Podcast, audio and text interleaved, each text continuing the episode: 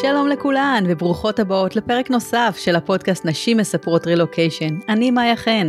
אני יזמית חברתית, מנהלת קהילת ביחד ברילוקיישן ובעלת הבלוג 20 דקות מסיאטל, בו אני כותבת ומשתפת בסיפורי ההורות שלי, בטיולים שעשינו, בסיפורי הרילוקיישן שלי ושל עוד נשים כמוני.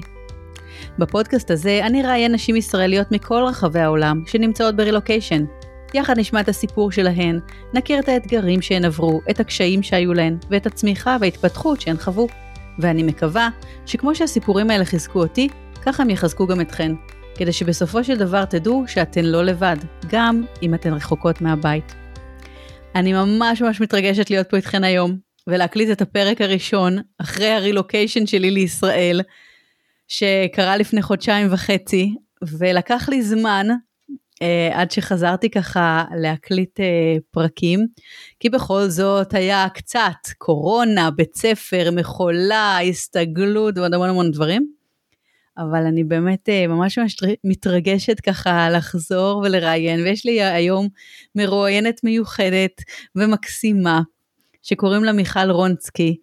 באמת, ממש ממש כיף לי מיכל, שאת המרואיינת הראשונה שלי. אז מיכל היא בת למשפחה דתית מהיישוב איתמר שבשומרון, היא נשואה ואימא לשלוש מתבגרות. מיכל ובעלה הרגישו שבישראל החיים מאוד עמוסים ואינטנסיביים, והם חיפשו משהו אחר. לפני שש וחצי שנים הם החליטו לקחת הפסקה, לגלות מהחלומות שלהם וללכת בעקבותיהם. היום הם חיים בעיירה קטנה בדנמרק. מיכל עובדת במאפייה קטנה ואיכותית, וגדעון בעלה בדיוק סיים ארבע וחצי שנים של לימודי ספנות. היי hey, מיכל, מה שלומך? אהלן, איזה מרגש, תודה שהזמנת אותי. אני אה, ממש מתרגשת להיות כאן, וזה גם מאוד אה, מיוחד, כי למרות שאני גרה בדנמרק, אני בישראל עכשיו, בביקור, לכבוד mm. אה, ראש, ראש השנה שחלף זה עתה, וזה באמת נותן עוד פעם פרספקטיבה קצת שונה להכל, כל ביקור בארץ. נכון, אז איך, איך הביקור עכשיו הולך? וואו, אה, מאוד שונה מהביקורים הקודמים. אה, עד עכשיו תמיד כשהייתי באה הייתי עושה לוזים מאוד מאוד מפורטים, מתי נפגשים עם מי ומלא חברים וזה. הפעם אה, אני ממש לא פגשתי כמעט בכלל חברים, הכל זה משפחה. Mm-hmm. יש לזה המון המון המון יתרונות, אבל גם, גם כמובן גם תחושת החמצה. אבל אני כן. משתדלת לשחרר, לשחרר אותה. וליהנות ממה שיש ומהאינטנסיביות המשפחתית, יש לי משפחה גדולה ואהובה. אה, וממש רגע לפני שהתחלנו להקליט עוד אה, ארבע מתוך אה, חמשת אחיי היו כאן, וכזה גירשתי את כולם, אנחנו עוד מעט אני צריכה להקליט, אז זה ממש ממש משמח. איזה כיף זה, זה הרגעים האלה שאת ככה מעריכה את זה שאת באה לבקר ואת בישראל ואת עם המשפחה ומוקפת ככה שפתאום הם קופצים לבקר ופתאום את פוגשת מישהו ו... ממש ממש ככה. אני זוכרת את הביקורים שלנו שבאמת כל פעם היה מבצע צבאי ככה הרגשתי שזה ממש מבצע צבאי שלפני אני בערך אה, כמה אני יודעת מה חודש קודם כזה פותחת יומן אני מאוד מסודרת אז אני ממש עושה לעצמי טבלה וכותבת אוקיי ביום הזה אני נפגשת עם זה ביום הזה אני נפגשת עם זה וממש מנסה ככה להכניס את כולם ללוז ובסופו של דבר זה מעין תחושת החמצה כזאת של תפסת מרובה לא תפסת? בדיוק, בדיוק. ממש אני יכולה להגיד לך שהייתי, התחושה שלי בביקורים הקודמים הייתה של רדיפה אחרי הזנב של עצמי, של המון נשאות על הכביש כדי להספיק לראות הרבה אנשים, והייתי חוזרת הביתה והיה לוקח לי משהו כמו שלושה שבועות להתאושש מביקור בישראל. אה, בואי נראה כמה זמן זה ייקח. כן, ובסופו של דבר הרבה אנשים לא מרוצים. בדיוק, בדיוק, זאת הנקודה, שתמיד יהיה מי שייפגע ויהיה מאוכזב שלא עשית מאמץ ולא פגשת אותו, אין לזה סוף, פשוט אין לזה סוף, נכון. ואני ממש הפעם, ממש חתכתי גם, אני כאילו במוד שממש לא בא לי לנהוג, אז, אז אני. גם ממש משתדלת לא לנהוג ולא לנסוע ולא... אז אה, מי שהיה לו מאוד חשוב בא לבקר אותי כאן באיתמר, זה בסדר. כן, זה ממש בסדר. אני חושבת שזה משהו שגם אה, נעשה ככה מקובל יותר ב... ככל שהשנים עוברות. כאילו באמת בשנה הראשונה את כאילו במרוץ, ואז ככל שהשנים שאת נמצאת בחו"ל יותר אה, כאילו מתקדמות, אז את בוחרת, את יודעת, באמת את מה שהכי הכי חשוב לך בביקור. את כבר פחות מרגישה מחויבת לאנשים, אלא את מרגישה יותר מחויבת לעצמך ולמה שהכי הכי חשוב לך. ו- ואין מה לעשות, נכון. אף פעם אי אפשר את הכל. זה נכון, אבל אחד הדברים שאני מרגישה שבשבילי הם פספוס, זה שבאמת דווקא בגלל המרחק נוצרו לי כל מיני קשרים, אה, למשל יש לי איזה חברה מ- מהילדות, שאיכשהו חידשנו קשר ונהיה לנו קשר מאוד מאוד מאוד קרוב, עכשיו לא פגשתי אותה 20 שנה, כאילו אולי קצת יותר, ונורא נורא רציתי לפגוש אותה, כי פתאום נהייתה מאוד משמעותית בחיים שלי, אבל רגע, כן. כאילו, את יודעת, או שבאמת באמצעות האינסטגרם נהיו לי גם חברות מאוד קרובות, כאלה גם, אה, אגב, נשים ברילוקיישן, אבל גם, mm-hmm. גם לא, ואני אומרת, איפה הם בסדרי העדיפויות שלי? נורא נורא בא לי לפגוש אותם, אני בקשר יומיומי איתם יותר מהחברות שלי שפה לפעמים. נכון. וזה כזה באמת, יש קצת תחושה של החמצה, אבל, אה, אבל באמת הפעם באתי מאוד, לא באתי, זה התבשל תוך כדי השבועיים הראשונים שהיה שבוע בידוד, ואז שבוע הייתי חולה, ובאמת הבנתי שאני משחררת ואני נכנסת למוד של mm-hmm. משפחה שלי עכשיו, ו- וזה מה שהכי משמעותי, ו- ואם כן משהו מצליח מעולה, אבל אני לא רודפת אחרי זה. נחזור עכשיו אחורה, שש וחצי שנים. וואו. ובואי תתחילי לספר לי קצת על אה, סיפור הרילוקיישן שלכם, למה בחרתם דווקא דנמרק, מאיפה הכל התחיל. אז אנחנו נתחיל בהתחלה באמת. טוב, אז אני אתחיל מזה קודם כל שגדעון אה, עלה מדנמרק אה, בתור אה, ילד, okay. הם אוקיי. עלו, המשפחה שלו הוא בן למשפחה אה, יהודית דנית. אה, הייתה תקופה שבאמת ככה הייתה עלייה מסיבית מאוד אה, של הקהילה, אה, מי, ש, מי שהיה לו חשוב שהילדים שלו יישארו יהודים עלה לארץ, גדעון אה, עלה, ובעצם תכלס מאז שהכרנו אמרנו, אה, אני אעשה עוד צעד אחורה, mm-hmm. בדנמרק אה, בשביל לשמר אזרחות מעבר לגיל 21 צריך שיהיה קשר למדינה ברמה של לגור במדינה לפחות שנה. זה מה שהיה אז, אני לא יודעת, יכול להיות שהיום הכללים עוד הוחמרו, כי הדנים מאוד קשוחים בכללי הגירה שלהם. אז okay. תמיד אוקיי. היינו אומרים כזה חצי בצחוק, אה, מתישהו נטוס לשנה כדי שיהיה לבנות אזרחות, אז זה היה משהו מאוד רחוק ולא מאוד אה, אה, ממשי. במרץ לפני שש וחצי שנים, גדעון תרם כליה לאח שלי, יש לי אח אה, וואו, חולה. קסים. כן, נכון, זה מאוד מאוד מרגש. רגע, אני אלך עוד צעד אחורה. אנחנו בעניין של לדבר על החלומות. אחרי שגדעון ואני התחתנו, גדעון השתחרר מהצבא, התחתנו uh, צעירים, ובין uh, שלל הפרוספקטים שמקבלים ככה עם השחרור, uh, היה פרוספקט של בית הספר uh, לקציני ים בעכו, של צים. ו... Okay. אוקיי. וגדעון נדלק, נדלק מהרעיון. יש לו ראש טוב וידיים מאוד טכניות, והוא מאוד אוהב את העולם הזה של אה, עבודה בידיים, מאוד דיבר עליו התפקיד של קצין מכונות ימי. זה לא כל כך היה רלוונטי, הייתי, אה, היינו זוג צעיר עם תינוקת, אני הייתי בדיכאון אחרי לידה, זה לא היה משהו שבאמת היה אפשרי, והעניין היה שבצים הלימודים הם אה, רק עד גיל 27. אוקיי. Okay. כן, ככה שמאוד מהר זה ירד מהפרק, כי פשוט הוא לא היה מספיק צעיר בשביל זה. אה, וזהו, ואת יודעת, החיים. הלך ללמוד mm-hmm. הנדסאות רכב, עבד במוסך, ו... ואז הוא תרם כליה לאח שלי. ואחרי שתורמים כליה, יש תקופת החלמה, והוא היה חודש בבית. אוקיי. Okay. ויום אחד חזרתי מהעבודה, עבדתי אז בערוץ 20 בתל אביב, תקופה מאוד מאוד אינטנסיבית, הייתי חוזרת הביתה באמצע הלילה. טירוף. אחרי יום, ממש אחרי יום במשרד, ואחר כך בצילומים והפקות, היה באמת מאוד מאוד אינטנסיבי. ואני זוכרת ככה חזרתי הביתה מאוחר, ואז הוא אומר לי, תשמעי, אה, גלשתי היום אה, באינטרנט וזה, וראיתי שבדנמרק אין אה, הגבלת גיל ללימודי, ללימודי ספנות.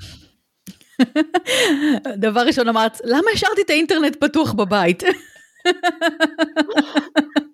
אז האמת שלא. ישר אמרתי לו, אוקיי, יאללה. באמת. אה, אני מניחה שזאת הייתה התגובה שלי, אני לא חושבת שחשבתי שזה הוא רציני באמת. אבל גם כשכבר הוא כן התחיל לדבר על זה יותר ברצינות, נדבר איתך על מרץ, זה, הוא כן התחיל לדבר על זה יותר ברצינות, אני מאוד מהר, כאילו, יש לי משהו שמאוד קורא להרפתקנות ולעשות ניסיון ולחוויות ולהתנסות, ו... אז זה מאוד מהר היה כן, לא היה שם כאילו איזה התלבטות או דיונים, או אני אגיד לך שבפסח, ההורים שלי, ההורים שלי, ליל הסדר לדעתי הם עוד היו בבית, ומיד אחרי פסח הם טסו להודו לכמה חודשים, וכשנפרדנו okay. מהם לפני הטיסה, אני אמרתי לאימא שלי באוזן, אימא יש מצב שכשאתם חוזרים אנחנו לא כאן. כאילו זה היה ברמה הזאת. יואו. אמ, ואכן ביוני, בסוף יוני אנחנו כבר טסנו, והם באמת לא היו כאן כשטסנו.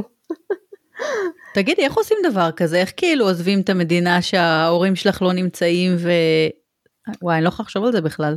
זו שאלה ממש טובה, שאני, הכל היה כל כך מהר, כאילו ברגע שהחלטנו שזה כן, לא חיכינו רגע, כאילו פשוט טק טק טק, התאפסנו, ארזנו, נסענו, היינו שלושה חודשים אחרי שהחלטנו כבר גרנו בדנמרק עם עשר מזוודות ושלוש בנות, כאילו זה היה ברמה הזאת.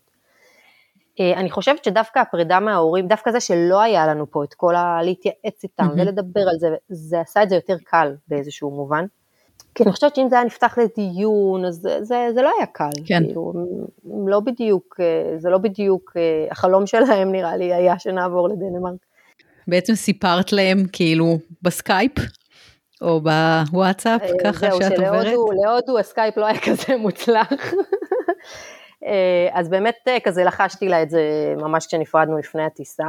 אה, אני גם לא חושבת שהיא האמינה או הפנימה, או היא הייתה גם עסוקה בהתרגשות לקראת הטיסה שלהם. וכן, כן.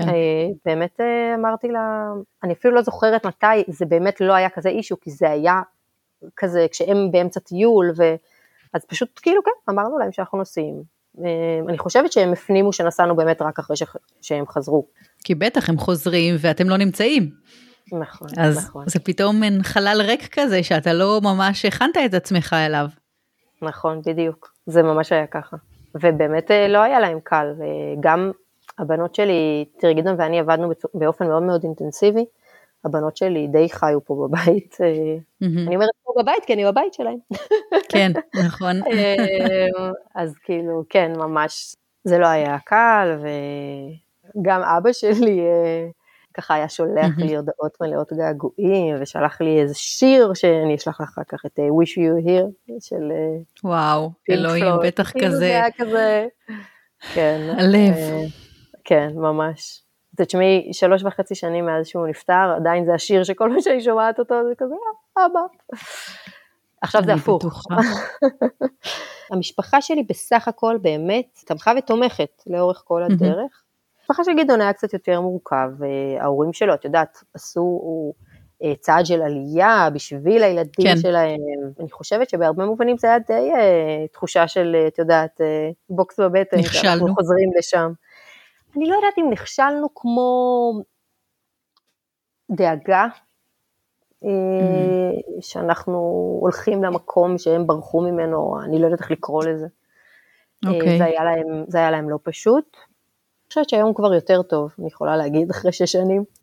אבל את בעצם ידעת, את כאילו אמרת, אוקיי, גדעון רוצה ללכת עכשיו לשוט ב... או ללמוד ספנות, ואני באה אחריו. זה ממש, זה קטע, היה לנו את השיחה הזאת ממש לא מזמן, אה, כשהעליתי פוסט בפייסבוק על סיום הלימודים שלו, וקיבלתי הרבה תגובות כאלה של וואו, וכאילו איך הלכת אחריו, וכל מיני כאלה. אה, זה לא מרגיש ככה, הזוגיות שלנו היא לא בנויה ככה. אנחנו צוות, אנחנו עושים דברים ביחד. קיבלנו את ההחלטה הזאת ביחד, על הנסיעה, על הלימודים, זה לא שמישהו מאיתנו הלך להגשים את עצמו והשני תמך בו, זה לגמרי, זה הרפתקה שיצאנו אליה ביחד, גם, גם הלימודים וגם המעבר לדנמרק, אה, ואני חושבת שזאת הרגשה שהיא הדדית של שנינו, כאילו אנחנו, ממש אני לא מרגישה שהוא הלך להגשים את החלום שלו ואני uh, הלכתי בעקבותיו. Okay. ידעת אבל כזה מראש שנגיד איזה, את יודעת, הוא יצא לחצי שנה לים ואת תישארי לבד וכאלה סנאריוז? ידעתי מראש. האם ידעתי איך זה ירגיש? לא. אבל, אה, אבל באמת היה פה הרבה צירופים של נסיבות גם, באמת החצי שנה שהוא היה בים, טוב, אנחנו נגיע לזה בהמשך, אבל החצי שנה בים זה היה החצי שנה שאבא שלי גסס בעצם. Mm-hmm. אז באמת כל התקופה הזאת של אבא שלי גוסס, הוא לא היה איתי. Mm-hmm. אבל אבל כן, נכנסנו לזה בעיניים מאוד פקוחות, את יודעת, ברמה שיכלנו, כאילו, אתה בסוף כן, הגיע, ברור. זה הרפתקה, אבל זה לגמרי היה בצוות, מאוד מאוד בצוות. אוקיי, okay. אז עברתם לדנמרק, ואיפה אתם גרים בדנמרק? אז, אז המתבקש בדנמרק זה לעבור לקופנהגן, יש שם קהילה יהודית, גדעון גדל שם, יש לנו אפילו, החברים הכי טובים שלנו עברו שנתיים לפנינו לדנמרק, okay. החברים הכי טובים שלנו בישראל. אה, דודה של גדעון גרה לא רחוק מקופנהגן, אה, זה באמת הכי מתבקש, אבל הבית ספר הכי טוב בדנמרק אה, לקציני ים, לספנות, נמצא בעיירה קטנה באי פון, שנקראת סוונבור, ושם אנחנו גרים. זה וואו. היה אהבה, אהבה ממבט ראשון מבחינתי, אני okay. אוקיי. מאוהבת בעיר הזאת, ממש ממש ממש.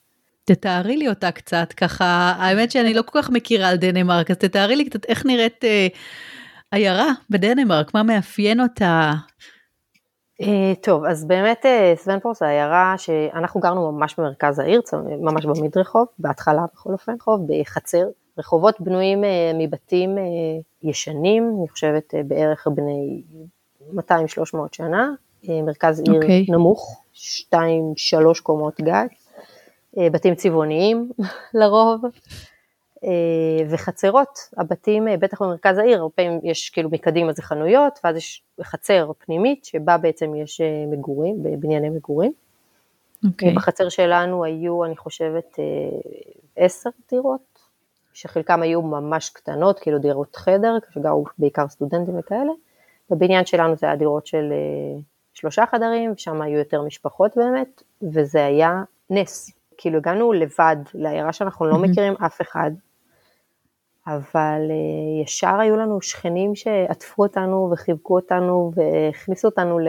הגענו בקיץ, זה היה ממש סוג של קיבוץ, כאילו יש חצר משותפת עם uh, גריל ושולחנות, ואת יודעת, דנים, חושבים על כל הפרטים הכי קטנים, היה לנו שם מחסן כזה בחצר, היה שם קרבוליות, פמוטים, כי כשיושבים בערב בשולחן, חייב שיהיה פמוטים, כמובן, מפות, והכל כאילו באווירה וב... וממש היו יושבים כל הזמן בחוץ, ועושים גריל משותף, והייתה אווירה מדהימה, ולזה נכנסנו. איזה מפתיע. בתפיסה שלי, דנמרק, את יודעת, המדינות הסקנדינביות, נכון, יותר, הן אה, יותר קרות באופי, ופחות אנשים חמים, ומחבקים ככה, ואת בעצם אומרת עכשיו בדיוק את ההפך. איך, איך זה כאילו מסתדר? קודם כל אני חושבת שיש הבדל מאוד מאוד גדול בין ערים קטנות לערים גדולות. Mm-hmm. בצורה מאוד מאוד ברורה. אני לא חושבת, אני לא מכירה הרבה אנשים בקופנהגן שיספרו לך מה שאני מספרת. אצלנו, אני לא יודעת להגיד אם החצר שלנו הייתה מיוחדת באופן יוצא דופן, אה, אבל ההתרשמות שלי באופן כללי, שהדנים הם אנשים מאוד מאוד חברותיים, באמת, לא בזיוף, הם חברותיים, mm-hmm.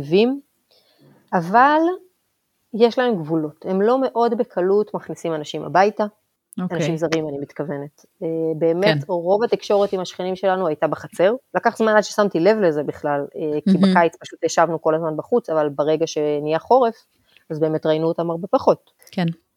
מצד שני כן היה, יש אה, בדנמרק עושים יולף רוקושט, עושים אה, ארוחת אה, חג מולד, שהרבה פעמים בעצם כבר מחודש לפני פחות או יותר קובעים עם אנשים אחרים, לא אלה שתהיה איתם בחג המולד, mm-hmm. כדי אה, לעשות איזשהו, לחגוג ביחד את החג. מגניב. כן, אז כן היינו עושים, זה תמיד היה כל פעם בדירה של מישהו אחר. אבל באמת חוץ מזה, במהלך החורף היה הרבה פחות אינטראקציה. באופן okay. אוקיי. כללי הדנים מאוד מסתגרים בחורף. גם אני חושבת עם החברים שלהם הם פחות נפגשים, כי באמת מאוד קר וחשוך, ואת יודעת, בשנים האחרונות מדברים המון על ההוגה, שזה הפך להיות אה, מושג כזה דני מפורסם. שמה זה אומר? זהו, זו מילה שקצת קשה לתרגם אותה, אבל אה, זה בעצם איזושהי תחושה, אה, מילה שמתארת תחושה של חוויה. אוקיי. Okay. שבאמת הכי קל לצייר אותה באווירה החורפית הדנית כמשהו מאוד uh, מקרבל, תמיד האורות, את רואה פה את האור הלבן שיש בבית של אמא שלי, לא קורה, mm-hmm. כאילו האורות הם תמיד uh, מאוד חמימים ואין הרבה תאורה בחורף, זאת אומרת, זו מדינה חשוכה, שיהיה מלא אור. כן. לא. Uh, האורות עמומים, והרבה פעמים ידליקו לך נרות, גם סתם, בן אדם חוזר הביתה בערב ידליק נר. עזבי, הייתה לי שכנה שכל בוקר הייתי קמה, מכין סנדוויצ'ים לבנות, בחלון מולי היו נרות דולקים. זה ישר עושה לך אווירה אחרת, כאילו, את יודעת כמה... כן, האמת יותר... שבע בבוקר וחושך. יותר קורה מלחשוב על אה, האווירה הפולנית שבה אני אשב בחושך. אז זה בדיוק כאילו לא כזה, זה מאוד, את יודעת, והם ישבו לך מול האש ויתקרבלו וישתו שוקו חם, ו... Mm-hmm. אז באמת אין שם הרבה, יסרגו, הם המון המון סורגים בחורף. אוקיי. Okay. אז באמת זה מקום שפחות, באמת בחורף פחות הרגשתי אה, את הביחד. אבל כשנחתנו, okay. אוקיי. נחתנו ממש לתוך, אני, אני הרגשתי שזה סוג של קיבוץ, כאילו, ברמה של לפעמים אני אומרת לגדעון, מה, אני, אני אצא, כאילו, אני אעבור עכשיו בחצר, יושבים שם אנשים, כאילו. אז קודם כל זה נשמע שכדאי להגיע לדנמרק בקיץ, ולא בחורף, אם אפשר. אלא אם כן, אתה מגיע בחורף, אז אתה אומר, מכאן זה רק הולך ומשתפר. קיץ בדנמרק הוא מדהים בעיניי, יש שם המון המון שעות של אור, אור עד בין 10 ל-11, 11 עוד השמיים כבר חושך, אבל השמיים אה, בהירים, כן. עוד דבר שלא ציינתי זה שסוון טוב, אמרתי עיר של אה, ימאים, אה, יושבת על הים. אז אנחנו באמת גם גרנו חמש דקות הליכה מהים, אז גם היינו הולכים ככה כל השכנים ביחד לחוף, אז תמיד היו צוחקים עלינו שאנחנו חבורה של כזה אנשים שמה הקשר ביניהם, אבל זה, זה היה מאוד... אבל זה לא ים של ישראל, זה לא ים של להיכנס ולהתרחץ ואיזה כיף. תשמעי, אני אגלה לך את האמת, גם בישראל אני לא נכנסת למים. אני, בשביל להיכנס למים, הם צריכים להיות בטמפרטורה של 35 מעלות ומעלה. אנחנו, הדבר הראשון שבאנו זה מים, ואני זוכרת שגם היינו פה בדצמבר, והמים לא היו חמים, את יודעת, ועדיין נכנסנו, כי אין ספק שזה מול סיאטל, והכפור של האגמים, את יודעת, זה חם. אה, כן, אני זוכרת שפעם אחרונה שהייתי בים פה בישראל, אז הלכתי כזה על החוף, ואת יודעת, המים כזה מגיעים עד אלייך, ואז כזה אומרת, וואו, לא זכרתי שמים בים יכולים להיות בטמפרטורה כזאת, אבל לא ברמה שאני אכנס. וכמה זמן אתם אה, מקופנהגן? אה, ברכב זה בערך שעתיים, אין לנו רכב, אנחנו גרים שש וחצי שנים במרכז עיר, אז אין לנו צורך ברכב, זה מרכז עיירה קטנה, כל חמש דקות הליכה ברגל.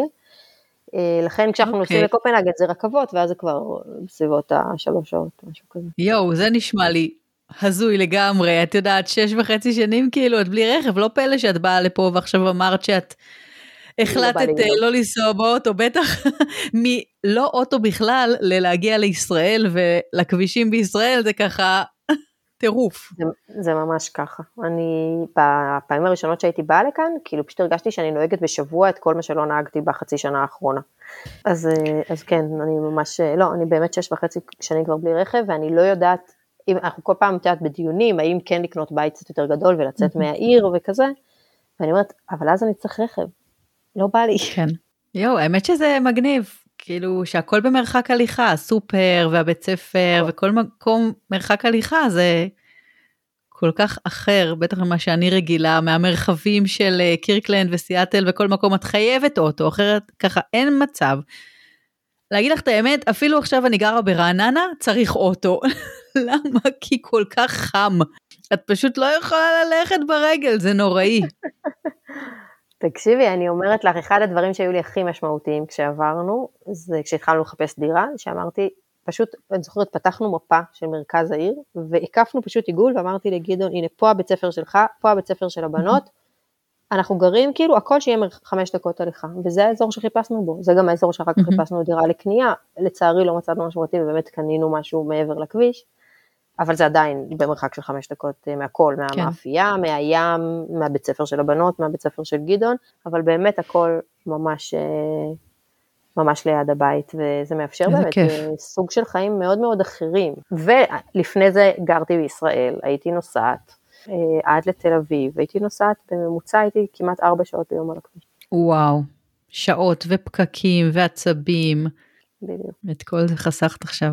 בדיוק. טוב, אז, אז תגידי, עכשיו אה, אמרת ככה, בין לבין נכנס כזה הבנות, אז בואי תספרי לי ככה, בנות כמה הם, בנות כמה הם היו כשעברתם, וככה אולי קצת אה, איך הן אה, הסתגלו לדנמרק, בכל זאת מדינה לא דוברת אנגלית, נכון? שפה אחרת, ככה בואי תספרי לי עליהם קצת. טוב, אז נתחיל מזה שגם אם היא הייתה מדינה דוברת אנגלית, זה לא היה עוזר להם יותר מדי, כי כשהגענו לדנמרק אף אחת מהם לא הייתה איזה דוברת אנגלית. עברנו כשהן היו בנות 6, 8 ו-11, זה אומר שעכשיו mm-hmm. יש לי 17, 14, וניצן בת 12, אנחנו חוגגים לה בת מצווה בסוכות, ממש אוטוטו. וואי, מזל טוב. תודה. מרגש. מאוד מרגש, אני, אה, כן, מחכה ומצפה. זה יהיה אירוע קטן ואינטימי. אה, את יודעת, קטן במושגים של המשפחות הגדולות שיש לנו, אבל כן. בכל אופן, הבנות. הבנות לצערן הרב, אבא שלהם לא דיבר איתם דנית, אבא שלהם כמובן אה, מדבר דנית mm-hmm. מבית. כשהם נולדו הוא ניסה קצת לדבר איתם, עם הגדולה, אבל זה לא היה, לא היה לו טבעי, ומהר מאוד הוא נטש את זה. אוקיי. Okay. וכשעברנו, כאמור, הכל היה מאוד מהר. אני זוכרת שעוד הם הספיקו איזה חודש כזה להשתעשע באפליקציות בדנית בארץ, אבל אה, ניצן, אני זוכרת שניצן בא ואומרת לנו בהתלהבות, אבא, אמא, למדתי איך אומרים ברוקולי בדנית. אה, אוקיי, איך אומרים ברוקולי? ברוקולי? זה פשוט, פשוט במבטא דנית. היא הייתה אז בת קצת קצת פחות משש, וזה היה... אמ, אז עכשיו, כשאנחנו עברנו לדנמרק, הייתה תקופה אה, של שיא ההגירה מסוריה, אה, בעצם של כל הפליטים מסוריה okay. אוקיי. אה, לאירופה. בדנמרק פתחו איזושהי תוכנית אינטגרציה, שחלק ממנה היה שבעצם בכל בית ספר היה כיתות מהגרים. אוקיי. Okay. זה הכיתות לילדים שלא דוברים את השפה. עכשיו, הבנות שלי היו עם כיתות שכמעט כולם שם היו סורים. Mm-hmm. שזה היה מקסים, רק שניצן באיזשהו שלב פשוט הייתה חוזרת הביתה ואומרת לי מילים בערבית ולא בדנית. וואו. אמא, את יודעת מה זה שוף? אה, כן, אני יודעת. אבל זה ממש היה ככה, זה פחות, אה, אני לא כל כך אהבתי את השיטה הזאת, אני חושבת שהיה הרבה יותר נכון שילדים יהיו בכיתות דניות ויקבלו תגבור בדנית. אבל זה לא היה המצב. ואז בעצם היה לנו עם כל אחת מהן התמודדות אחרת לגמרי, אני אתחיל מהקטנה. אה, ניצן okay. אוקיי. התחילה באמת כיתה, בדנמרק באופן הזוי שכזה, לכיתה א' קוראים כיתה אפס. זה היה כיתת okay. גן, אוקיי. ובאיזשהו שלב אני לא יודעת למה המירו את השם לכיתת אפס, אבל זה חלק מבית הספר. אז בעצם היא הייתה שם אה, כשהגענו, בכיתת מהגרים, ובסוף השנה הראשונה היא עברה לכיתה דנית, זה היה בעיקר מסיבות טכניות של כמות הילדים בכיתה, דנמרק, אין הרבה ילדים בכיתות, mm-hmm. אז זה באמת לקח קצת יותר זמן. אה, אביה מאוד מהר עברה, אני חושבת שבפברואר היא כבר עברה לכיתה דנית, הרבה בזכות אה, המורה של הכיתה הדנית שהייתה מדהימה, שפשוט מתישהו היה להם איזה פעילות ביחד או משהו, והיא אמרה לה, אותך אני רוצה בכיתה שלי. Okay. אוקיי. אמ, והיא באמת ככה עזרה לה לעבור, ובאמת המעבר היה ככה מאוד חלק, ובסך הכל באמת היא למדה דניצית מהר. אראל נכנסה לכיתה ערבית ברובה הכמעט מוחלט, mm-hmm. לא כל כך מצאה את עצמה. אנחנו מאוד מאוד כן. ניסינו לדחוף שיעבירו אותה לכיתה הדנית, והבית ספר לא כל כך שיתף פעולה. אני, אני גם לא כל כך הסתדרתי עם המורה שלה, שבעיניי לא פעל איתה בצורה נכונה. כאילו, ניסה להכריח אותו לעשות דבר, אותה לעשות דברים בדרך שלו, במקום כן. להבין מה הדרך שעובדת בשבילה. דווקא המורים של הכיתה הדנית אה, מאוד אה, ניסו, כאילו ניסו לשלב אותה, הייתה בה פעם, פעם בשבוע אני חושבת. זה לא כל כך עבד. באיזשהו מובן זה הלך והידרדר. היא ממש לא הייתה רוצה ללכת לבית ספר, ו... וואי, אה, כן. קשה. כן, מאוד, ולא למדה את השפה. אני באופן אישי לא שמעתי אותה אומרת מילה בדנית, mm-hmm. בטח בתקופה ההיא. כאמור, גם אנגלית לא היה לה אז באיזה רמה גבוהה, אז כאילו, באמת, עכשיו כן היו לה חברות. אז היא כן הצליחה להסתדר עם השפה קצת, כן. אם היה לה אני חברות. אני לא יודעת אם זה היה שפה, אני לא יודעת להגיד אם זה שפה, או שפשוט את יודעת, ילדים מתקשר, מוצאים את הדרך לתקשר, האם זה היה במילים? אני לא בטוחה, אבל הם הסתדרו. Mm-hmm. אבל זה באמת היה מאוד מאוד מורכב. קשה לראות אה, את הבת שלך ככה, שהיא לא מסתדרת ולא הולך לה טוב, ו- ואז זה מעלה כזה שאלות של אה, למה עשיתי את זה ולמה באנו, ו... אני אגיד לך מה, אה, אני, אני אעשה רגע צעד אחורה, כמו שאמרתי, החיים שלנו בישראל היו מטורפים. Mm-hmm. ובהרבה מובנים אני הרגשתי שהמעבר ממש נתן לנו את המשפחה שלנו במתנה, כאילו המשפחה שלנו בעצם נוצרה מהמעבר הזה בהרבה מובנים, okay. כי אוקיי. גם באיתמר באמת כן. חיינו פה בחמולה, כאילו ממש בחמולה, כאילו אחים, הילדים, הבנות שלי, לא יודעת, אם ידעו להבדיל מי אח, מי אח שלהם ומי בן דוד שלהם, שזה נהדר, אבל... נכון. ובאמת פתאום פתאום היינו רק אנחנו, ונוצרה לנו משפחה, וזה הרגשתי שזה הדבר הכי טוב שעשינו למשפחה שלנו.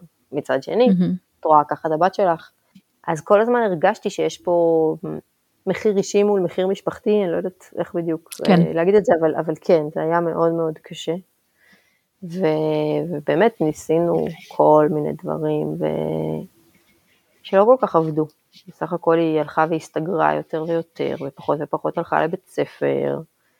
בסוף הגענו איתה לאיזשהו הסדר שהיא הולכת לבית ספר לשעתיים ביום, רק בשביל שהיא תצא מהבית.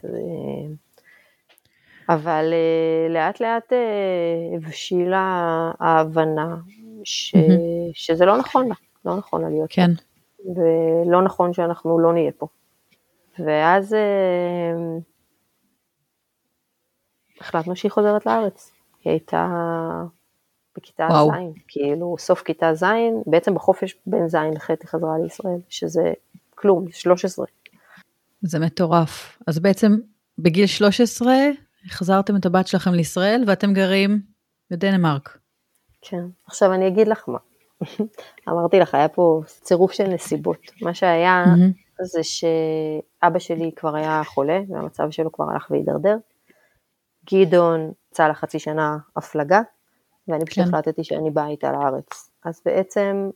אז כולם באו לארץ. אז באנו לארץ, כן. בעצם היא באה בחופש הגדול ואנחנו באנו אחרי החגים. אז זה היה כאילו הייתה. בארץ איזה חודשיים לבד, ואז אנחנו הצטרפנו, ובעצם רוב כיתה ח' שלה בארץ אנחנו היינו פה גם, אבל בעצם כן, את הבית היא עזבה, אני יכולה להגיד, אה, בגיל 13. ואיפה היא גרה? היא גרה אצל אימא שלי. באמת כשהיא עברה עוד אבא שלי עוד היה חולה, היא גרה אצל אח שלי, זו התקופה שההורים שלי היו המון בבתי חולים, זה לא כל כך היה שייך. אבל, כן. ואז כל התקופה של החצי שנה היינו פה ביחד, ואבא שלי נפטר בפסח, היינו כאן ממש מאחרי החגים עד אחרי פסח, זה בדיוק חצי שנה, ואז היא נשארה אצל אמא שלי. מאז היא כאן, עם פתח סוגריים, השנה וחצי של הקורונה שהיא חזרה אלינו. Okay. אוקיי. ככה, זה כזה לקפוץ מדבר לדבר, אבל זה ככה סיפור המסגרת שלה. טוב, זה קצת כמו, את יודעת, לשלוח אותה לפנימייה. אנשים ששולחים את הילד לפנימייה, הוא גם לא גר איתם. ובסופו של דבר עושים איזושהי החלטה קשה שהיא לטובת הילד, אני מקווה, בפנימיות, אבל אה, כדי uh, לשלוח אותו למקום שעדיף לו. נכון. אבל זה כל כך, איזה החלטה קשה בתור הורה לעשות, וואי, קשה לי לחשוב על זה, דעת, לפעמים הילדים מעצבנים אותי, אני כזה אומרת, טוב, אני הייתי רוצה שתלכו, אבל בתכלס, קשה לי לחשוב על זה שהם אה, לא לידי. כן, את יודעת, אבל יש את ה... זה מצחיק, כי היה לי איזה הרבה פעמים שיחות עם אנשים, כי תמיד זה כזה, אנשים לא יודעים איך לאכול את זה כשאני מספרת את זה, שבאמת יש כל מיני דברים שאתה אומר, וואי, אני בחיים לא אעשה את זה ואת זה. אז גם אני בחיים לא אשלח את הבת שלי לגור במדינה אחרת. זה המציאות, אבל אני בחיים לא אעשה את זה. כאילו בסוף יש את מה שאנחנו אומרים לעצמנו ויש את המציאות, והמציאות היא שלה יותר כן. טוב ונכון להיות בארץ, לנו יותר טוב ונכון להיות בדנמרק, ואנחנו עושים את המקסימום להיות ביחד כמה שיותר. באמת בהתחלה, אחרי שהיא נשארה כאן, אז ממש השתדלנו להיפגש פעם בחודשיים, או שהיא תבוא לדנמרק או שאנחנו נבוא לכאן, וזה בסך הכל אה, די הלך, די היה רוב התקופה מאז שהיא נשארה פה עד, עד הקורונה, ממש נפגשנו פעם, ב, פחות או יותר פעם בחודשיים. להגיד לך שזה אידיאלי? לא, זה לא. במסגרת של הנתונים שלנו יש, זה היה כן. מעולה. כן. זה היה ככה ב... כאילו החלטה שהתקבלה יחד איתה, את יודעת, בתיאום, כן. היא רצתה את זה, זה... כן, היא רצתה את זה כבר לפני, ואני הייתי מאוד בקטע של לא, לא, לא, לא. ובאיזשהו שלב מישהו אמר לי, תחליטי לא? כאילו שאת מסתכלת על זה, לא בקטע של למה לא, מישהו אמר לי פשוט תסתכלי, תחליטי שאת לא באה, שאת לא שוללת שום דבר. ת, כאילו תסתכלי על התמונה ככה, לא ככה. נכון. אחרי שתסתכלי כן. עליה ככה, יכול להיות שתחליטי שדברים הם לא, אבל אל תבואי מראש באמירה שיש דברים שהם לא על השולחן, שימי הכל על השולחן. כן. וזה לא היה לי קל, אבל, אה, אבל באמת עברתי שם איזשהו תהליך, ובאמת הבנתי ש, שבמציאות שאנחנו נמצאים בה, זה הדבר הכי נכון, ובסך הכל זה מאוד הוכיח את עצמו, היא חזרה לארץ, לכיתה שלה שהיא עזבה, לפני הספיקה להיות איתם בכיתה ח', היה לה מאוד טוב, היא חזרה כאילו היא לא עזבה, כאילו זה היה מדהים, כן. היא הייתה איתם בקשר כל התקופה כמובן, אה, כל השנתיים שהיא לא הייתה, ממש גלשה חזרה לעניינים, לא הייתה קנאה בין האחיות? את יודעת שהן אומרות למה אנחנו בדנמרק, למה אנחנו לא בישראל, למה היא כן? אז, אז לא, עכשיו כן. עכשיו אנחנו בשלב כבר שאביה, שהיא בגיל שהראל כבר הייתה בארץ, היא כבר מתחילה לדבר על זה שהיא רוצה לבוא לפנימיה לארץ. אה, אוקיי, זה עוד משהו שנצטרך לבחון אותו. אה. בכל מקרה סיכמתי איתה שעד סוף השנה הנוכחית היא נשארת בדנמרק. נראה, נראה מה יהיה. יש לי אה, חברה שגם באמת הבן הגדול שלה החליט שהוא רוצה ללכת לגור בפנימייה בישראל, והוא עבר, ואחר כך אה, האח, הצעיר יותר, את יודעת, רק איתו, ואמר, אה, גם הוא רוצה. ואז נשאלת השאלה, כשזה קורה, נשארים לגור במדינה אחרת? באמת אני אומרת לעצמי, נכון. אני אומרת לגדעון, לא לעצמי. אוקיי, אראל בארץ, אביה גם תחליט שהיא באה לארץ, אנחנו נישאר בדנמרק? נכון, זו שאלה זה באמת... כבר השלב, זה כבר השלב שאני לא בטוחה. ואני חייבת לומר שאני לא באמת רואה את עצמי, קשה לי לדמיין את עצמי חוזרת לישראל בקרוב. Okay. אוקיי. אבל, אבל ברור ש, שאם שתיהן יהיו בארץ זה מעלה את זה, כמו שאמרתי, אני מסתכלת על התמונה ככה ושמה הכל על כן, השולחן. כן, נכון. כי לא נראה לי שאני אגור בדנמרק כשהבנות שלי גרות. את יודעת, זה כבר, כבר יש מסה, כן. המסה המשפחתית מתחלקת בצורה אחרת, אבל לא יודעת. נכון, כי, כי אמרת בסופו של דבר שאחד מהיתרונות של דנמרק היה בעצם המשפחה הגרעינית, שהיא ככה נכון. מתאחדת ומתאגדת, ופה בעצם המשפחה הגרעינית כבר לא, כבר נכון, נפרדת. נכון. ממש ככה. כן, זה כל כך קשה, כשאת יודעת, את, את נקרעת, את נקרעת, מצד אחד יש את ה... מי את, את כמיכל, מה את רוצה לעשות, מה הדברים שטובים לך, שטובים לבעלך, מה הוא רוצה, החלומות שלכם, ומצד שני, באמת הילדים. והם, אתה יודע, כשהם קטנים הם עוד באים איתנו, אבל באמת אחר כך אני רואה את זה, הם, את יודעת, הם, הם אנשים בפני עצמם, הם גדלים, ו... כל כך נכון מה שאת אומרת, זה ממש ממש השלב הזה שבו אתה אומר, אוקיי, כבר מגיע השלב שיש את אותי ואת החלומות שלי והרצונות שלי ואת גדעון כנ"ל, אבל איך אנחנו מתאימים את, ה, את עצמנו כבר לחיים שלהם, כי בסוף אנחנו רוצים שגם כשהם יהיו אנשים מבוגרים אנחנו נהיה חלק מהחיים שלהם. אבל אה, בסדר, אני מאמינה שתשובות יגיעו. כן, עם הקשבה, הרבה הקשבה פנימית. תראה, אני אגיד אה, לימור שוורץ, שראיינתי אותה באחד מהפרקים, גם מנהלת איתי את הקבוצה, אז uh, ההורים שלה לאיזושהי תקופה, הם עברו לבד לאיזשהו, אני חושבת לסינגפור, והאחים נשארו בארץ או עברו לבוסטון, כי את יודעת, כי הם הבינו שיש פה נפרדות. אז כמובן זה לא היה בגיל של הבנות שלך, אבל זה קרה. כן, אז בואי אני רק, רק אגיד שתביני כאילו את הקצה השני של הזה, אני נמצאת עכשיו בבית של אימא שלי, אנחנו שישה mm-hmm. ילדים, אז נכון, יש לי אח אחד במעלה גמלה, אבל יש לי אח פה במורד הרחוב, ממש שתי בתים מפה, עוד אח mm-hmm. שנמצא ברחוב במקביל, ועוד אחות שגרה בבית הישן של ההורים שלי, שנמצא עוד חמש דקות הליכה מפה, ואחותי הקטנה גרה בגבעה שאני גרתי בבית שלי. זאת אומרת שכולם בטווח של... איזה כיף. רבע שעה. אז הקצה השני זה כבר שאתה מדבר כן. על לגור ביבשות שונות. אה, וכן, העולם שאני באתי ממנו הוא באמת עולם מאוד של משפחתיות צופה. תראי, אני בפנטזיה שלי חיה חצי שנה, חצי שנה. אם אני יכולה כאילו להגיד, אוקיי, מה בפנטזיה שלי אני עושה? חורף בישראל, קיץ בדנמרק. זה כן. אין בכלל. תראי, אולי את אומרת לפתוח גבולות, נכון? ואת יודעת, לא, לשים את הכל ככה, את כל האפשרויות, אולי זה משהו ששווה לבדוק אותו. לא, זה לגמרי בבדיקה. כן? אה, תשמעי, בואי, בואי נשים את החלומות על השולחן, נכון אמרו שצריך לצעוק את החלומות? נכון. אני מתכננת, וזה יקרה, אה, שיהיה לי בדן ברקפסט, ככה. אוקיי. עונת התיירות אני אהיה בדנמרק, חורפים נהיה בישראל. וואי, חלומות, הלוואי שזה יתגשם, זה נשמע לי כזה מגניב. אז בואי תגידי לי קצת באמת מה, מה את עושה, זאת אומרת ש... לפני שעברתם לדנמרק, את אה, עסקת, אה, היית בערוץ 20 אמרת? מה עשית שם כן. ככה בדיוק? כן, זהו, היום זה קצת פדיחות לספר את זה, שעבדתי בערוץ 20. אבל כש... כשאני הגעתי לערוץ 20 הוא היה ממש ממש בהקמה שלו, אז אה, עוד לא ידעתי לאן זה ילך. מה שאני עשיתי זה, הייתי עוזרת אישית של... תאמיני לי, עברו שש וחצי שנים, אני כבר לא זוכרת איך קראו לזה, מה הוא היה יושב ראש הדירקטוריון. אוקיי. Okay. בעצם זה היה סוג של כאילו הוא היה הראש, אני הייתי הידיים, את יודעת, צריך לקדם אה, דברים, כן. ומשהו, אה, אז באמת הגעתי לשם ממש כשהערוץ היה בחיתולים והייתי שם אה, בעצם עד המעבר. היה כיף, היה אינטנסיבי, אבל באמת אני אומרת, הייתי כל כך הרבה שעות על הכביש, שלפעמים אני מנסה להיזכר מה עשיתי, אני לא כל כך זוכרת, mm-hmm. אני זוכרת בעיקר את הנסיעות. זה הזיה להגיד את זה, אבל זה ממש ככה. ועוד לא היו פודקאסטים להקשיב. שהיה כן. ממש בהתחלה, כן. נכון, נכון, באמת אז לא, לא, לא הכרתי את המילה הזאת בכלל.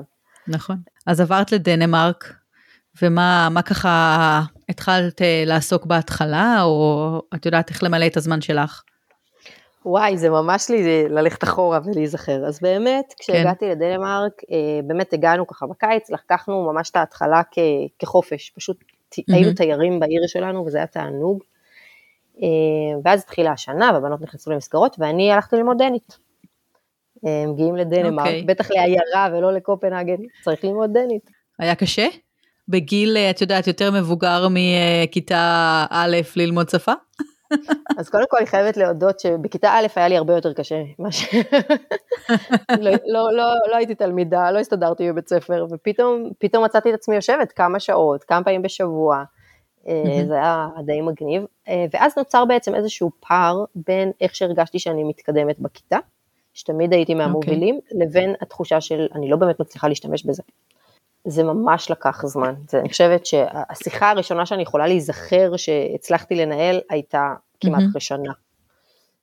וואו. עם uh, גדעון לא דיברת בדנית? Uh, תראי, אנחנו בהתחלה ניסינו לדבר קצת דנית בבית. Uh, את יודעת, אמרנו, אוקיי, ארוחות ערב מדברים דנית. את יודעת, כזה ניסינו כן. לקבוע uh, זמנים, והיה איזשהו סוג של אווירה כזאת של uh, להיכנס ל... קצת לשפה, אבל uh, ביום שניצן חזרה הביתה, אמרה לי אמ, שהיא הייתה, אה, שיחקה בהפסקה סקאק והיא לא ידעה מה זה בעברית, שזה היה שח, כאילו שחמט. Mm-hmm. אמרתי, אוקיי, בבית שלנו מדברים רק עברית. כן, אוקיי. אז באמת בבית אנחנו מקפידים הקפדנו היום כבר, אף אחד לא שם עליי, אבל... אה, מוכר. לא, חכי שתשמעי מה הן מדברות, כן? אבל באמת, אה, הן מדברות אנגלית. לא סורית? לא דנית. סורית. אה, לא יודעת, הבנות שלי, באופן שאני לא לגמרי יכולה להסביר אותו, למדו אנגלית ברמה מאוד מאוד גבוהה, וזאת הפכה להיות השפה האהובה עליהם. אז בבית אנחנו מדברים רק עברית, אבל הן מדברות אנגלית להנאתם כל הזמן. אוקיי. אז דווקא לא דנית, אנגלית דווקא. כן, כאילו אני שומעת כן. אותם גם עם החברות מבית ספר, הן מדברות לפעמים אנגלית, וכאילו, את יודעת, זה ילדות דניות, אה, מה נסגר? כן. אוקיי, אז למדת אנגלית, אה, סליחה, למדת דנית. למדתי דנית, וזה בהחלט אה, היה דרש הרבה מאוד מאמצים, הייתי, הייתי, בעצם היה לנו שלוש פעמים בשבוע, אני חושבת, דנית, או ארבע פעמים בשבוע, כן, ארבע פעמים בשבוע כמה שעות, אבל פעמיים בשבוע בית הספר אה, בעצם, במסגרת של בית הספר היה אה, אה, בעצם סוג של, היה אפשר לבוא לערב לשעתיים שהיו באים מתנדבים, okay. אוקיי. פשוט לשתות קפה ולנהל שיחות, כאילו בשביל לתרגל מעולה. זה היה מדהים. קודם כל הרווחתי mm-hmm. שם באמת חברה מהממת, אישה מדהימה, עיתונאית, שדרנית ברדיו, שבאה להתנדב mm-hmm. שם. ונהיינו, יש לנו עד היום קשר ממש טוב, מקסימה מקסימה. איזה יופי. ובאמת, פשוט הייתי באה לשם ונאבקת לדבר דנית, ואני יכולה להגיד לך שהייתי חוזרת משם עם כאבי ראש מרוב מאמץ. ברור. זה ממש היה מאתגר מאוד מאוד. ואחרי שנה עשיתי, זה היה, אני זוכרת היטב, זה היה יום הולדת 30 שלי, אני, יש לי יום הולדת באוגוסט. Mm-hmm. ככה החלטתי ש... עכשיו הייתי אז בתקופה מאוד של תסכול, של כאילו, אוקיי, אני מעולה בבית ספר, אני מסתדרת, אבל בסוף יש איזשהו פער. שברחוב כן. זה קשה, בסדר, אני יכולה להחליף small talk, אבל לא הרבה מעבר, או לעקוב אחרי שיחות, מאוד מאתגר.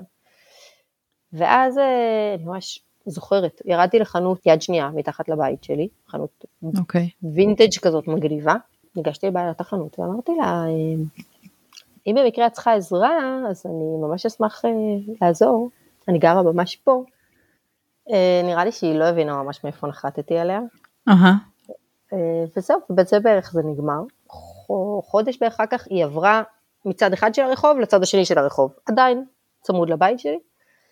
ובאחד הימים ככה עברתי שם והיא רצה אחריי כזה ואמרה, אם את רוצה את ממש מוזמנת. יואו. איזה אומץ, איזה אומץ, לבוא ככה, להיכנס לאיזה חנות לא ברורה ולהגיד, קחו אותי. מאיפה? כן. מאיפה זה הגיע? קודם כל אני חייבת לומר שזה היה וואחד אומץ, כי כאילו אני פשוט זוכרת כמה רעדתי כשעשיתי את זה. אז אני מתארת שזה היה ממש, את יודעת, דרש ממני הרבה מאוד מאמץ.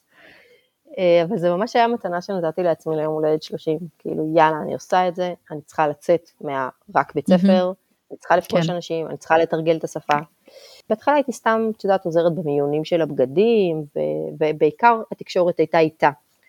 כן. אה, שהיינו איתה מדברות דנית, קצת מעורבת באנגלית, קצת כזה, אבל הסתדרנו מאוד מאוד טוב ישר מההתחלה. וככל שהזמן עובר, אז, עבר, אז באמת התחלתי גם לתקשר עם לקוחות, וזה היה כזה תהליך. ונכנסתי כן. יותר ויותר לעניינים, ובאיזשהו שלב היא הציעה לי עבודה, שכמובן שזה מה שמאוד רציתי שיקרה. הרגל בדלת. אה, כן, בדיוק, ממש ככה. והתחלתי לעבוד שם, וכבר נהיינו חברות ממש טובות. זה היה, תקשיבי, אם מישהו שנתיים לפני זה היה אומר לי שאני אעבוד בחנות בגדים, שזו תהיה העבודה שאני הכי נהנה ממנה בחיים, לא הייתי כאילו יכולה לדמיין בכלל. למה דווקא נכנסת לחנות שלה? היה שם איזה משהו או כזה זה היה טוב החנות הרנדומלית הראשונה שאני רואה ו... לא. ממש לא, קודם כל זו חנות מגניבה בטירוף, כשנכנסתי עוד לא, לא ידעתי את כל מה שידעתי אחר כך, אבל זו הייתה חנות אוקיי. וינטג' מגניבה, קודם כל בגלל זה, חנות מגניבה, אני אוהבת חנויות מגניבות. מהמם. בדיעבד למדתי את הקונספט של החנות, שזה באמת היה, היה להם גם אה, בגדי אה, מדף, מה שנקרא שאנשים יכולים לבוא, אה, לשלם איזשהו סכום, ואז פשוט למכור בגדים שלהם.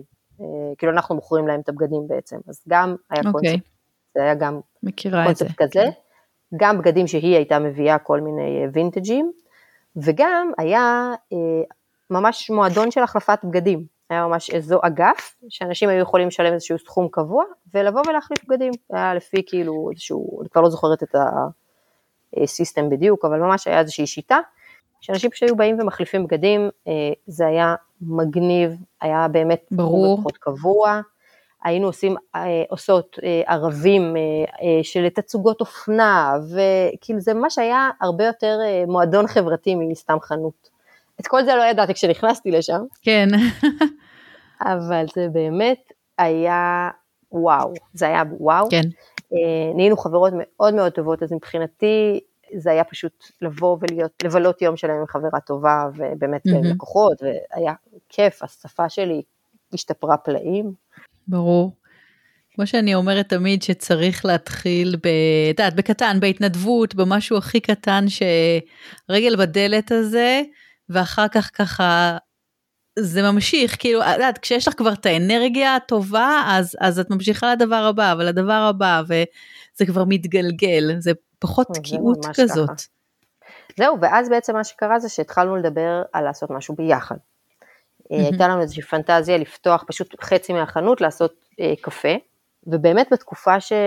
שנסעתי לארץ כשאבא שלי היה חולה, ועם הראל וכל זה, הלכתי אה, ללמוד קונדיטוריה באסטלה. מגניב. זה היה מגניב ממש. זה גם היה קצת, את יודעת, על לצאת מהבתי חולים והזה. וה...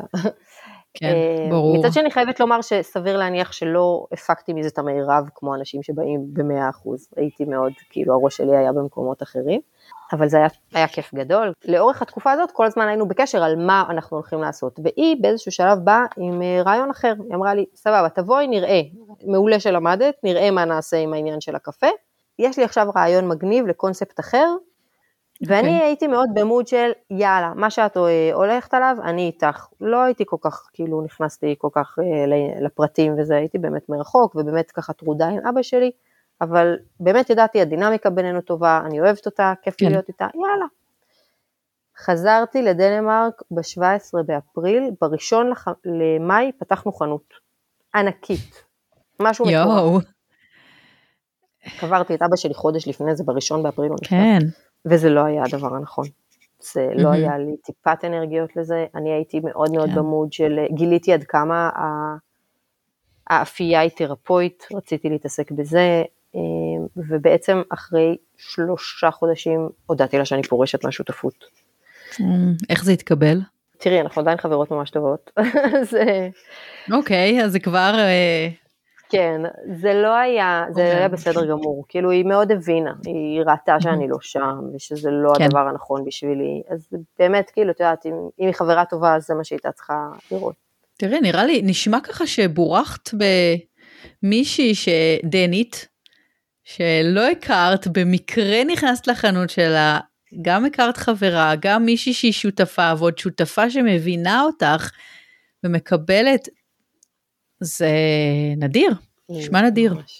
זה לגמרי, תשמעי, אני, היה לנו המון המון שיחות על זה, על איך החיים מתגלגלים, ומה מפגיש אותך עם אנשים מסוימים, ואני באמת חושבת ש... תשמעי, לאורך כל הדרך, אני יכולה לומר שבהחלט בורחתי, בהחלט. זהו, מה שקרה אחרי שעזבתי. את החנות, זה שחזרתי למטבח. אוקיי, אני אקדים ואומר שאני לא חובבת גדולה של לא של מתוקים ולא של מאפים ולא של בצקים ולא של לחמים. אוקיי, קונדיטוריה. וזה היה נראה לי מגניב, אה, ונורא רציתי קפה, אז...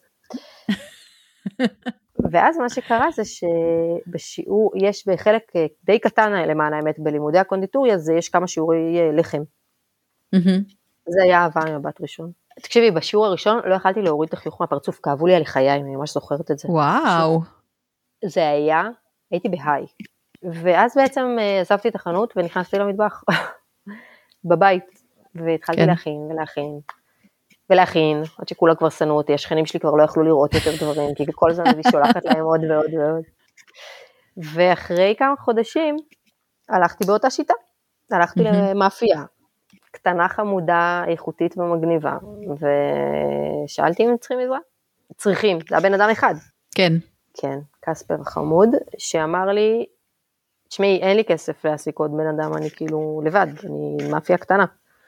כן. אה, אבל אם בא לך בוא, אז באמת אה, אותו דבר. בהתחלה באתי אה, להנאתי כשהתחשק לי, והמאפייה הלכה וגדלה. ואז התחלתי לעבוד במאפייה. והתחלנו גם לעשות דברים מגניבים, פתאום לעשות אה, עוגות לפני החגים, ואת יודעת, כל מיני כאלה. אה, והיום אני עובדת אה, שם במאפייה, מאפייה גדולה. נשמע לי שיש פה איזה דפוס. כן, לגמרי. אולי את יודעת, בקטע של Airbnb צריך להתחיל ללכת לאיזה מלון, להתחיל לעבוד שם, ומשם להתקדם הלאה. תשמעי, אם יש משהו אחד שברור לי, זה שפעם הבאה שאני עושה משהו זה כבר לעצמי, אני עצמאית, אני סיימתי כבר עם ה... להיות במאפייה כמה שאני עוד מושכת, אבל uh, next time זה שם, אני מאוד לוקחת היום את החיים בשלווה, כאילו מאוד מאוד מיציתי את האינטנסיביות והטירוף של החיים כמו שהם היו בארץ, ואני המון נושמת. אה, אני מאוד אוהבת, uh, ככה מי שעוקב אחריי באינסטגרם uh, בעיקר, יודע שאני מאוד מאוד אוהבת לטייל בעיר ולהעלות ככה תמונות, באמת לוקחת מאוד מאוד באיזי. ו- והמאפייה היא באמת מקום מאוד מאוד תרפואי עבורי, מאוד. ועבודה היא עבודה קשה, פיזית, אינטנסיבית, אה, חמש בבוקר, זה לא כאילו שאני אומרת, זה לא איזה, את יודעת, אני מציירת איזה, להיות אופה זה עבודה, פיזית מאוד. אה, אבל, אבל אני אוהבת את זה. ותגידי, אני אשאל אותך ככה, את, את אומרת נגיד אני אוהבת לעבוד במאפייה, אני רוצה Airbnb משלי, שאלה תאורטית, אז למה לא לעשות את זה בישראל? למה דווקא דנמרק? מה יש שם שהוא, את יודעת, גורם לך לרצות להישאר בעצם ולעשות את, את החלומות שלך שם? טוב, קודם כל נתחיל מזה שכן, בדנמרק יותר קל לעשות דברים, אפילו ברמה הכלכלית. Mm-hmm. לפתוח משהו פה בארץ, זה, אלא אם כן אני פותחת פה באיתמר, מה שלא, מה שכיוון שלי, אז זה כאילו כלכלית, הארץ היא, היא בלתי אפשרית, תקשיבי. היא כאילו היא אפשרית, אבל היא דורשת משאבים. אוקיי. Okay. בדנמרק, בואי, בדנמרק אנחנו חיים שש וחצי שנים, גדעון למד ארבע וחצי שנים, אני עובדת לא במשרה מלאה, וחיינו, וחיינו בסדר, וביקרנו בארץ, וכאילו, חיינו ממעט מאוד. כן. כל מי שחושב שדנמרק מאוד יקרה, היא לא. אוקיי, okay. זה טוב לדעת. כן, לא, תשמעי, תמיד זה תלוי ברמת חיים וזה, אבל, אבל, אבל זה אפשרי. אנחנו חיינו, mm-hmm. חיינו טוב, אה, באמת, באמת ממעט, אבל אה, שוב, אוקיי. סטודנט, okay. אז יש איזושהי מלגת קיום, יש כאילו... כן, ברור. ברור, תלוי איפה. בישראל אתה לא, לימודים הם לא בחינם ואתה מקבל מלגת קיום. כן, האמת שאת צודקת. אני אגיד לך מה, זה הביקור הזה שאני עכשיו פה בארץ, הוא ביקור מאוד, שמאוד מאוד מציף את השאלות האלה. Mm-hmm. ואני יכולה להגיד שהמרחק מאוד מאוד שומר עליי. יש פה בישראל mm-hmm. המון התמודדויות. אני, לא דיברנו על זה כמעט, אבל באמת, כמו שאמרת בפתיח, אני באה ממשפחה דתית, אני באה מהתנחלות, זה לא החיים שלי היום. ואני בעצם כן. בהמון המון מובנים חיה כבר הרבה מאוד שנים כל הזמן על קו תפר, וזה מתיש.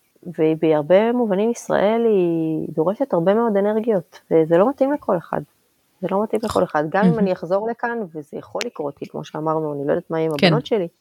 אני רוצה שבשלב שבו אני מקימה עסק ועושה משהו משלי, האנרגיות שלי יהיו מופנות לשם, ולא שאני אצטרך לבזבז את האנרגיות שלי על להסתדר עם החיים ה... מטורפים ו... כן, ואז רק, את יודעת, על גבי זה אני אוכל לעשות משהו.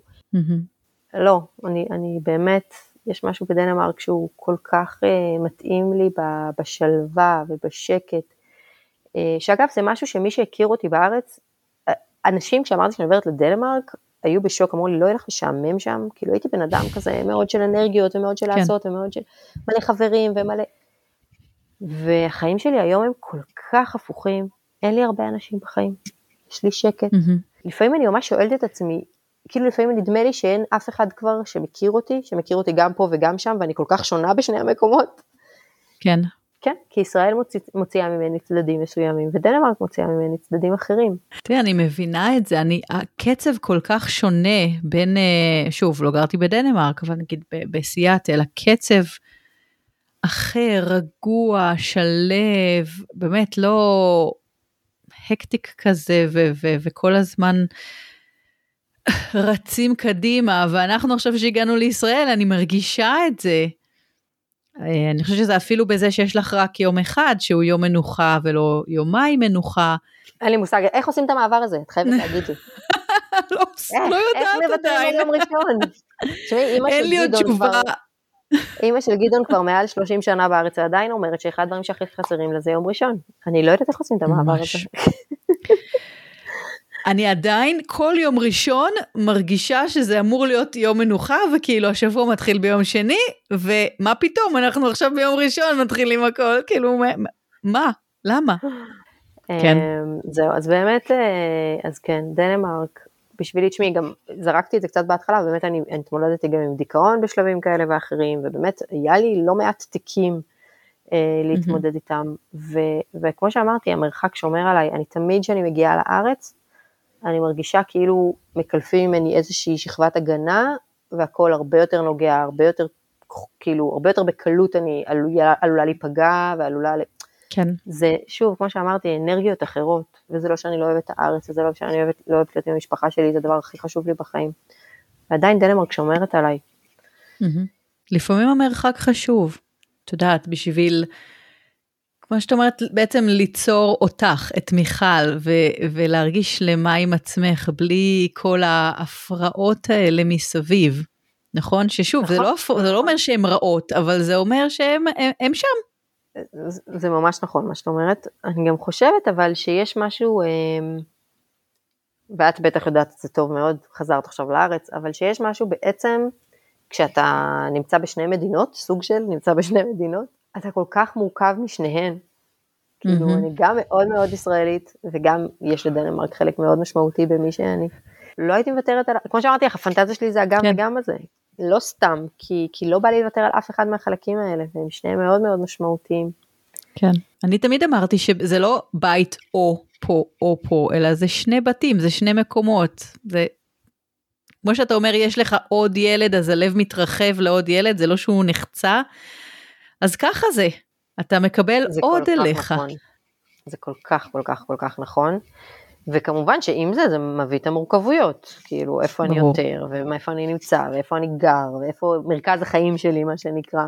תשמעי, השנתיים של הקורונה היו וואחד מאתגר, כי באמת לפני זה, כמו שאמרתי לך, השתדלנו בערך פעם בחודשיים להיפגש עם הראל, אז היינו הרבה על הציר. כן. ופתאום לא היינו שנתיים. בהחלט. אני לא חושבת שזה ייגמר, ואני חושבת שגם אם לפחות על עצמי אני יכולה להגיד את זה, את יודעת שגם כשחוזרים, או שאני חזרתי עכשיו לישראל, עדיין אני גם וגם. ואומנם ארצות הברית כבר נראית רחוקה בטירוף שנות אור, אבל באופי שלי השתניתי, אני כבר גם וגם. בדיוק, בדיוק מה שרציתי להגיד, שאני בטוחה ש... שיש הרי את השינוי הזה שעוברים, ואני חושבת שאין מישהו שלא עובר אותו, אבל אני יכולה להגיד על עצמי שעברתי אותו בענק. כמו שאמרתי לך, אני לא בטוחה שאנשים מכירים כן. אותי, כאילו זה ברמה כזאת, וזה משהו ש, שתמיד ילך איתי, לא משנה איפה אני אגור, תמיד יהיה חלק ממני. ברור לי שסיאטל תמיד תהיה חלק ממך, זה לא, זה לא יכול להיות אחרת. נכון, ממש כך. טוב, אני, אולי זה, אנחנו נשמעות קצת אה, בדיכאות, אבל זה ממש לא דיכאון, זה כאילו קצת אה, מחשבות כאלה ש, שעולות כל הזמן. אני חושבת שבשנייה שאתה עובר מדינה, לא משנה עושה רילוקיישן, אתה, אתה כבר גם וגם, ויהיה לך ותהיה חצוי, ו, והמחשבות האלה יהיו שם. זה חלק מהדיון. כן, אני ממש לא, את יודעת מה, עכשיו בסוף שבוע האחרון היינו בירושלים, ו, ודיברתי על זה עם דוד שלי, הראיתי לו איזשהו בית שאני נורא רוצה, ואז אמרנו, כן, אבל... והוא אמר לי, כן, וואי, זה ממש קשה. ואמרתי לו, לא, זה מרגש, זה מחשבות שהן מרגשות. כאילו, mm-hmm. נכון, אני לא אומרת שזה קל, ו...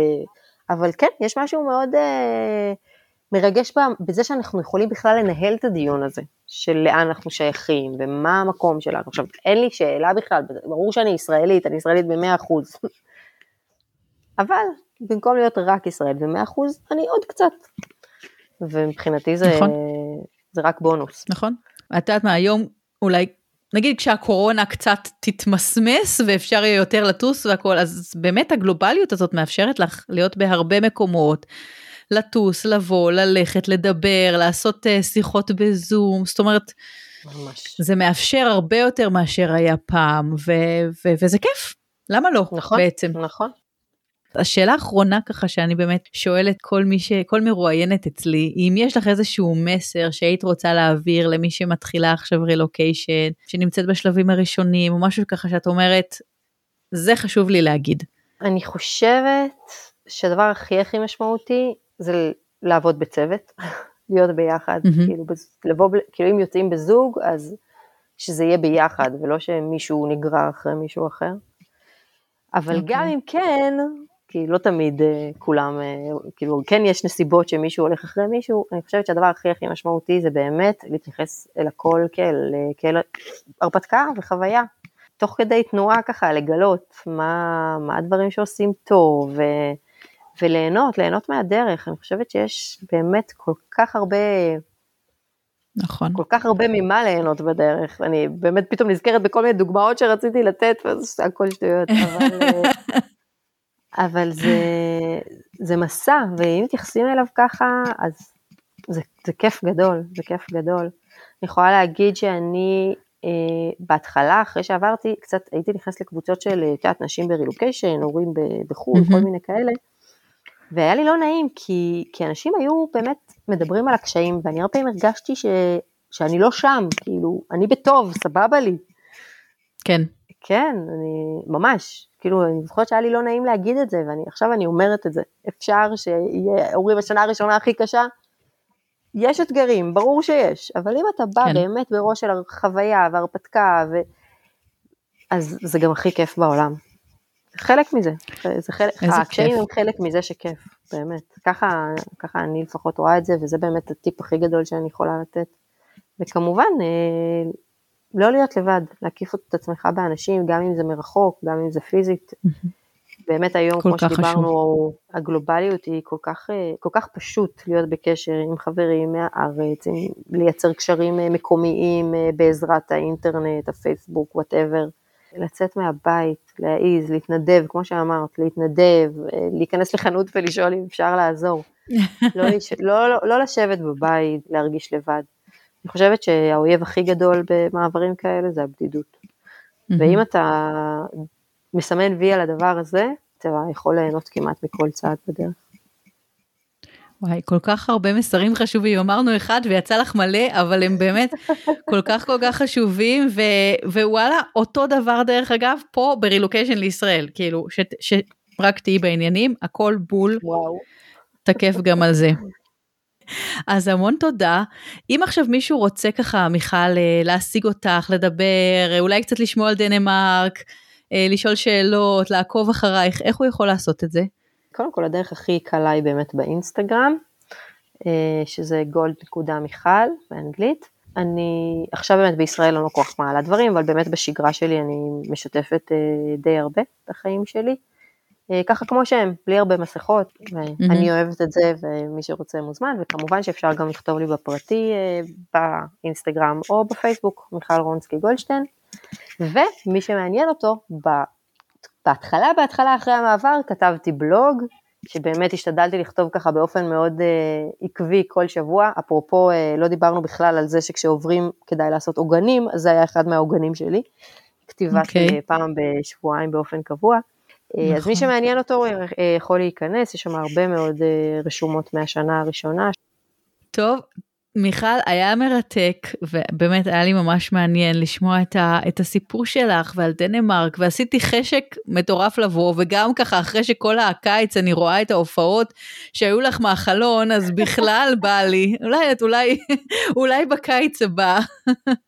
יאללה, אולי עד אז יהיה לי bed and breakfast, תוכלי לבוא להתארח. מתאים, נשמע טוב, אוקיי, קבענו. אז באמת המון המון תודה. אני חייבת להגיד לך תודה ענקית. אני, אה, מאיה יודעת את זה, כבר אמרתי את זה, אמרתי לה את זה אלף פעם, אני גם אגיד את זה כאן, שאני אה, גרופית של, ה, של הפודקאסט מהפרק הראשון, אני לא מפספסת, ובשבילי זה ממש כבוד גדול אה, להתארח כאן. כמובן שעכשיו שאנחנו בסוף, אז עובר לי כל הדברים שעוד הייתי רוצה להגיד, אבל זה כבר לא משנה. ואני באמת משחררת באהבה ומאמינה שמה שצריך היה להיאמר נאמר, והיה לי פשוט עונג גדול, ממש. תודה רבה, גם לי, איזה כיף. אז המון המון תודה, ואני אשים, מבטיחה לשים קישורים לכל מה שדיברנו עליו ככה בתיאור של הפרק. ובאמת, מיכל, תהני ככה בהמשך הביקור שלך בישראל, ומזל טוב לבת שלך, ואני אמשיך לעקוב. ותודה רבה לכן, המאזינות המופלאות והיקרות שהקשבתם לעוד פרק של הפודקאסט נשים מספרות רילוקיישן. אני מאיה חן. עד הפרק הבא אתן יותר ממוזמנות לעקוב אחריי בבלוג שלי 20 דקות מסיאטל, בדף הפייסבוק, באינסטגרם או בקהילת הפייסבוק ביחד ברילוקיישן. חוץ מזה תוכלו למצוא את הפודקאסט בכל אפליקציות הפודקאסטים, כולל ביוטיוב, תחת השם נשים מספרות רילוקיישן, ואני אשמח אם תירשמו כמנויות, כדי לקבל את העדכון על כל פרק חדש ישר למכשיר הטלפון שלכם, ואם יש מישהי שאתם יודעים שיכולה ליהנות מהפרק או לקבל ממנו, אז בבקשה, תשלחו לה, תעשו share, כי זה הכי חשוב לנו שלא תהיה פה אף אחת שתישאר לבד. אז שיהיה לכם יום נפלא ונתראה בפרק הבא. ביי! ביי!